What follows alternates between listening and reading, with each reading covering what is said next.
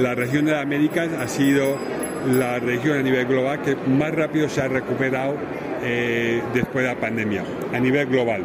Y Colombia con México han sido los dos países de la región que más rápido se han eh, recuperado tanto domésticos como internacionales si nos comparamos con el 2019.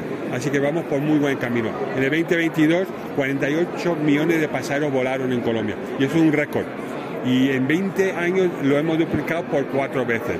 Así que vamos por buen camino. Lo que requerimos es eh, un marco regulatorio que sea beneficioso para todas las líneas aéreas, que no nos impongan más impuestos a la industria, para que podamos ofrecer eh, boletos más baratos para todos los ciudadanos eh, colombianos y en el transporte de carga también que podamos dar tarifas que sean competitivos para que el colombiano pueda exportar sus eh, productos a otras partes del mundo. ¿Qué impacto cree que va a tener para, en sí, para todo el sistema de transporte aéreo la decisión de que se integre Viva y Avianca?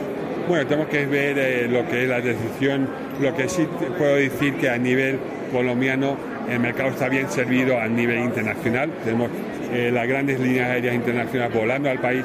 Tenemos buenas líneas aéreas domésticas como es Wingo, eh, Latam, Avianca, JetSmart va a entrar en el mercado. Tenemos Astratena, que es línea aérea de bandera, EasyFly.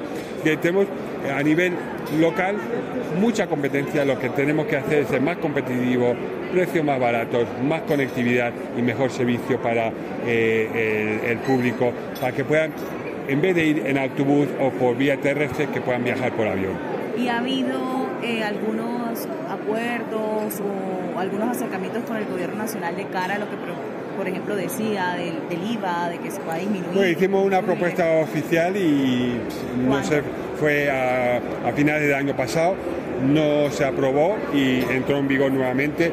Hemos hecho hoy otro llamamiento al ministro de Transporte para que reconsideren eh, esta IVA, que la, que la eliminen por el momento, porque si no, eh, la, implementación del IVA nuevamente está ahogando la demanda.